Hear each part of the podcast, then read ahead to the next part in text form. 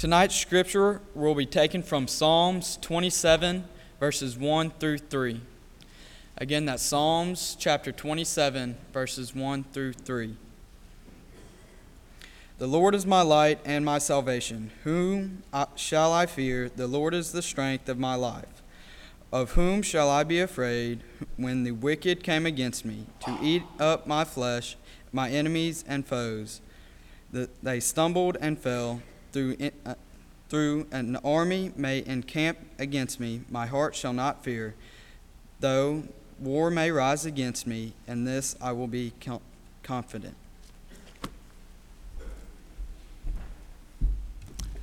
Thank you, Dusty, for reading our scripture tonight. We're glad that you're here.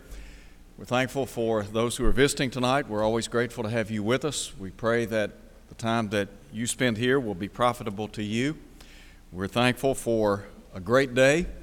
It is Father's Day, and we want to wish all of our fathers a very happy day. We appreciate you and very thankful for all that you are and all that you mean to us.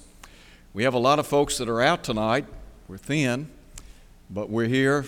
Those of us that are here, we're glad to be here, and we're grateful for the opportunity to be together to worship God in spirit and in truth. I was thinking a moment ago that tomorrow our young our young folks will begin a VBS at Getwell. And they just concluded a VBS in Tiger, Georgia, and I know that that was a great success. And I was thinking about, thinking about how our young people are learning and growing, and we're thankful for that. But not only are they learning in the classroom, but they're learning on the job. And I'm very thankful for that. And I appreciate Jared Brian and those that work with our young folks. We're very thankful for them. They are, well, they're very special, and we appreciate each and every one of them. We are a part of a great church here, and we have a lot of talent, young and old alike. Or maybe instead of saying old, I ought to say more mature. But we do have a lot of talent, and it's good to know that there are folks that can step up and step in, and we as a congregation never miss a beat. And that is a great joy. I want us tonight to look at Psalm 27. We're going to be looking at the first six verses of Psalm 27. We're going to be talking about the theme living with a heart for God. I want to begin tonight by saying that David, as you well know, is responsible for penning a number of the Psalms. There are some 150 Psalms in the Bible. David had the opportunity to write many of these Psalms. When I think about the Psalms, and particularly the Psalms of David, what comes to my mind is that of what we might call an inspired journal. Because David has the opportunity to give insight into his life and the things that were going on in his life. All of us in life, we have what might best be described as peaks and valleys. We face good times and bad times. David was a man after God's own heart. And yet, David lived with a heart for God. And maybe that's why he is described as a man after God's own heart. When you, when you read the life of David and you read the Psalms, you come to understand the peaks and valleys in his own life. And even in times of despair, in times of difficulty, David looked at life from a positive vantage point. He always trusted in God, and he looked to God for guidance, strength, and protection. And I believe he praised God for those great blessings. What I want to do tonight is just talk for a minute or two about some of the things that David brings to light in this passage. First of all, he talks about his protection by God. And really, this whole point could be summed up in his words my heart shall not fear. I want to begin by looking at Psalm 27 1, where David talks about the guidance of Almighty God. He said, The Lord is my light. God dispels darkness, doesn't he? The darkness tends to ebb away with the light of God and His presence in our lives. Now, I understand that David had a lot to say about God's Word, and he equated God's Word to light.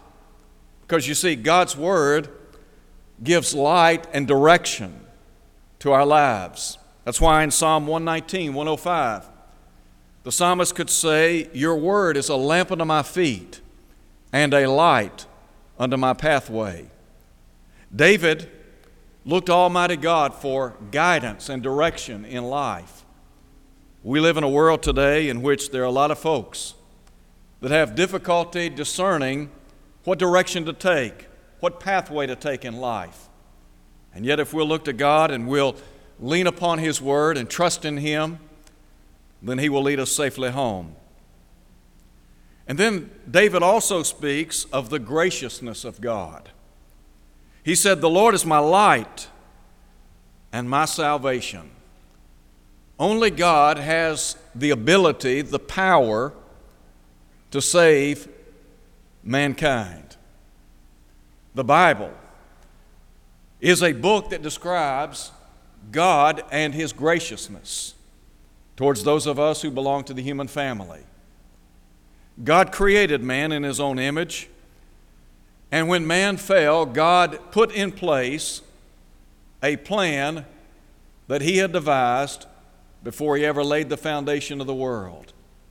God had a plan to save the crown of His creation. When you go back and look at Genesis chapter 1, God talks about how man was made in His image and in His likeness. And God thought enough of us as members of the human family to reach out to redeem us through His Son, Jesus Christ. David, of course, wrote many of the Psalms, as I mentioned a moment ago, penning some of the messianic Psalms. And David understood that God was his shepherd, that God was not only his guide in life, but it would be through God that he would have the opportunity to dwell in the Lord's house forever. And then he talks about the guardianship of God. Listen with me, if you would, as I read verses 1 through 3. David said, The Lord is my light and my salvation. And now notice question Whom shall I fear? He said, The Lord is the strength of my life. Again, a question Of whom shall I be afraid? When the wicked come against me to eat up my flesh, my enemies and foes, they stumbled and fell. Though an army should encamp against me, my heart shall not fear. Though war should rise against me, in this I will be confident. It has been said that Martin Luther penned the hymn, A Mighty Fortress is Our God, based upon this text, on this passage. And I really think when you read the words of David, what David is saying is that we must anchor our lives in God.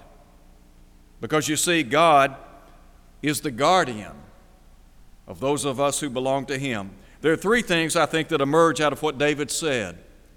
First of all, David was a man of courage because of Almighty God. Again, in verse 1, he said, Whom shall I fear? Of whom shall I be afraid? When the wicked came against me to eat up my flesh, my enemies and foes, they stumbled and fell. Thank God for the courage of David and his example in the face of battle, in the face of adversity, in the face of difficulty. He speaks also of his confidence in God. In verse 3, when he said, Though an army, though an army should encamp against me, my heart shall not fear. Though war should rise against me, in this I will be confident.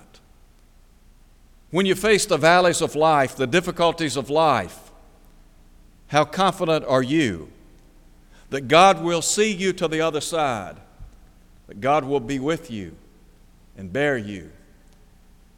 In Romans chapter 8, Paul, I believe, amplifies upon what David said when he remarked on one occasion, If God be for us, who can be against us? And then David speaks of his concealment in God in verse 5 For in the time of trouble, he shall hide me in his pavilion. The word pavilion here could be translated a liar, a covert maybe a den. And the idea, or I think what David is trying to say is that God provided for him a place of safety, a place of refuge. You remember the psalmist said, God is a refuge and strength, a very present help in trouble in Psalm 46 1. So David could say, He shall hide me in his pavilion. In the secret place of his tabernacle, he shall hide me. He shall set me high upon a rock. In other words, out of the range of my enemies or my foes or adversaries. And then there's a second thing that I want to call attention to in our study, and that is David's passion for God, summed up in the words that I may dwell in the house of the Lord. First of all, David talks about his desire to linger near the Lord. Listen to him in verse 4. One thing I have desired of the Lord, that will I seek, that I may dwell in the house of the Lord all the days of my life. The tabernacle in the Old Testament was symbolic of the presence of Almighty God. You remember David wanted to build a temple for God, and God denied him that opportunity. Solomon built that temple. But David understood the importance of the tabernacle, signifying the very presence of Almighty God. And what David was saying is he wanted to be near God, he wanted to be near the presence of God. Now, I understand, as Paul would say in Acts chapter 17, that God dwells not in temples made with hands. But we ought to have that same earnest desire to be in the presence of God. We talk about walking in the presence of God and living with the presence of God. Well, David was a man that had a heart for God and he wanted to live in the presence of God. Now, add to that his desire to learn more about God. So listen to what he says again in verse 4. One thing I've desired of the Lord, that will I seek, that I may dwell in the house of the Lord all the days of my life, to, hold, to behold the beauty or the delightfulness of the Lord, and to inquire in his temple. I think about worship and the fact that Worship affords us the opportunity to learn more about God. Here's David, he has a heart for God, he wants to be in the presence of God. And so, in communing with God, there's the opportunity or the privilege for us to step back and learn about God and some things about God. Let me just cite for you some of the things that the Bible talks about as they relate to God. Number one, Worship ought to teach us about the greatness of God. You ever paused and just thought about a God that has no beginning and no ending? As the Bible says in Revelation chapter 1, He is the Alpha and the Omega, the beginning and the end. He has no beginning point and no ending point. Everything that we talk about in life has a beginning point and an ending point. We live in a world that is bound by time, and yet God is timeless. I can't begin to wrap my mind around that. And yet the Bible talks about the greatness of God. David affirmed that in 1 Chronicles chapter 16 verse 25 when he said, "The Lord is great." The universe in which we live, our solar system. And you, you think about how God framed this universe and brought it together, and how everything works with precision and symmetry. It's not by accident or chance. Wasn't it the psalmist David who said, The heavens declare the glory of God, the firmament showeth his handiwork? In Psalm 139, the psalmist talks about the fact that Almighty God is omniscient and omnipresent. He said, There's not a word on my tongue, but lo, O Lord, you know it altogether. God knows our thoughts. He knows what we say, when we say it, and where we say it. There's no escaping His presence because He is omnipresent, He's ever present. But it's in that context the psalmist talks about the human body and the complexity of the human body and how within the womb of a, of a mother that baby begins to grow and develop. And so the psalmist could say, We have been fearfully and wonderfully made. When we come together to worship Almighty God, one of the things that we're reminded of is the greatness of God. And then what about His goodness? The psalmist in Psalm 100 said, For the Lord, He is good. We serve a gracious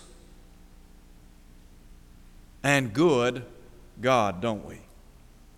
We talk about the benevolence of Almighty God. When the Apostle Paul stood before the Athenians on Mars Hill, amidst many people that were, as we would say, pagan idolaters, he spoke of the one true living God and he said, It's in him that we live and move and have our very being. That God is the giver of all life and breath. And then listen to what he says, and all things. God is a benevolent God. And he sees to our needs. As a matter of fact, he has created a world that, because of his blessings and goodness, we enjoy the fruits thereof. His goodness is reflected in many, many ways. I mentioned a moment ago His graciousness. The goodness of God and the graciousness of God makes it possible for us to enjoy a relationship with Him and Him alone. Listen again to the words of David in Psalm 27 1 The Lord is my light and my salvation. You remember Jonah when he was instructed to go to Nineveh? Initially, he ran from God, didn't he? He didn't want to go because he knew that God was a gracious God, according to Jonah chapter 4, verse 2. The Bible talks about the grace of Almighty God. Peter in 1 Peter chapter 2 at verse 3 said, If indeed you have tasted that the Lord is gracious, God is good. And because of his goodness, he has made it possible for us to enjoy the blessings of redemption. First and foremost, think about the words of Paul in Ephesians chapter 2. When he said, For by grace are you saved through faith, and that not of yourselves, it is the gift of God, not of works, lest any man should boast. Through that system of faith, we have the ability or the opportunity to tap in to God's marvelous, matchless grace and enjoy the blessings of redemption. No wonder Paul would say in Titus chapter 2 For the grace of God has appeared, bringing salvation to every man. Worship also ought to teach us about the glory of God. There's a beautiful psalm, Psalm 8. I would encourage you to read and reread and read again that great psalm. The psalmist begins by saying, O Lord, our Lord, how excellent is your name in all the earth. He said, You have set your glory above the heavens. Step back and think about the glory and majesty of Almighty God. God is not on a plane equal to man. There are a lot of people in our world today, they have misconceptions of God. And they want to fashion a God after their own heart or fashion a God after man. But Isaiah said many, many years ago, speaking on behalf of God, My ways are not your ways, neither are my thoughts your thoughts. The glory of God. Again, Psalm 19 the heavens declare the glory of God, the firmament showeth his handiwork. When we step outside this building and begin to take in the beauty of this world, we're reminded of the glory of Almighty God. I mentioned a moment ago that David wanted to be in the presence of God. In the Old Testament, we talk about the Shekinah, the glory of God, the presence of God. We ought to capture that in our worship today. There's a third thing I want to call attention to. It has to do with David's praise for God. Summed up in the words, I will sing praises to the Lord. Listen, if you would, to verse 6. David said, And now my head shall be lifted up above my enemies all around me. Therefore I will offer sacrifices of joy in his tabernacle. He said, I will sing, yes, I will sing praises to the Lord. David praised God. I think one of the reasons David could praise God was for the protection, the care afforded him by Almighty God. There are two things that come to mind. First, the shelter of God, and secondly, the security of Almighty God. Listen again to Psalm 27 5. For in the time of trouble, he, that is God, shall hide me in his pavilion. In the secret place of his tabernacle, he shall hide me. He shall set me high upon a rock. You ever gone through the valleys and difficulties of life? And maybe you've been down in the valley for a period of time. Maybe you've been down in that proverbial black hole for a period of time. And then all of a sudden, it seems as if you begin to find your way out of that valley. You find your way out of that dark hole. The picture before you is clearer. The light has dawned. And you look back and you ask yourself, how did I ever make it? How did I get from point A to point B? And you recognize God. God, in His providence, had seen you through that difficulty. If we have a heart for God, like David, we can praise Him for all that He is and for all that He does and has done on our behalf. Let me just share with you Psalm 18. I want to just read for you a couple of verses from Psalm 18. Again, a psalm of David. Listen, if you would, to what David says I will love you, O Lord, my strength. The Lord is my rock and my fortress and my deliverer, my God, my strength, in whom I will trust. You ever wonder how people make it in life without God? You ever wonder how people, in the face of difficulty and trial and tribulation, make it without Almighty God? Not David. David was not going to go through this life without God at his side. And so we talk about his praise for Almighty God and the relationship that he forged with God. And the relationship that we have with God, we have to work on. James said, Draw near to God, he'll draw near to you. And so David said, speaking of God, that he is his strength. He said, It's in him that I will trust. He said, He's my shield and the horn of the strength of my salvation, my stronghold.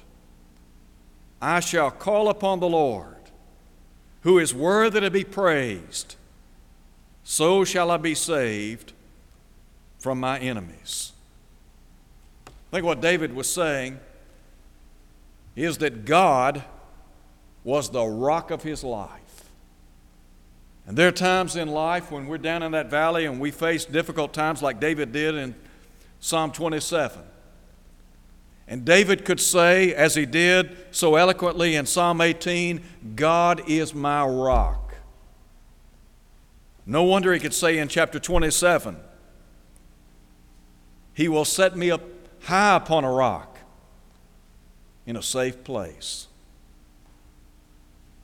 I want to encourage you tonight develop a heart for God. David had his faults, I will freely grant that. But David was a man that sought to do the will of God, and God had a lot of confidence in David, expressed by Paul in the book of Acts. If we, like David, will develop a heart for Almighty God, then we will be passionate as he was, and we'll be people of praise, striving to the best of our ability to draw closer to Him on a daily basis. One day, the life that we enjoy here on planet Earth will end. And when it ends, what's going to be most important is the relationship that we forged with God. I don't want to leave this world without the Lord at my side. In Psalm 23, when David said, The Lord is my shepherd, I shall not want, he said, Yes, though I walk through the valley of the shadow of death, I will fear no evil. And why was that, David? Because David could say, For you're with me. One day we'll cross over the Jordan. And when we do so, we do so with faith faith that we'll go home to be with the Lord.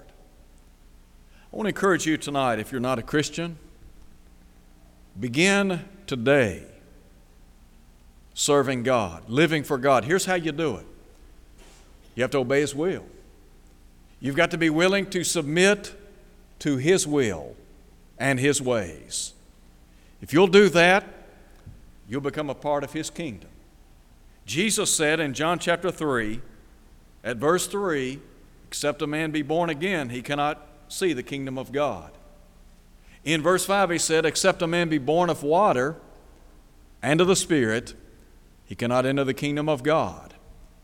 Through the teaching of the Spirit, that is the Holy Spirit, we call it revelation, the Bible, we learn how to become a part of the kingdom of God. We understand that prerequisites to entering the kingdom are belief in Jesus as the Son of God. Believing that everything said about him in the New Testament is true.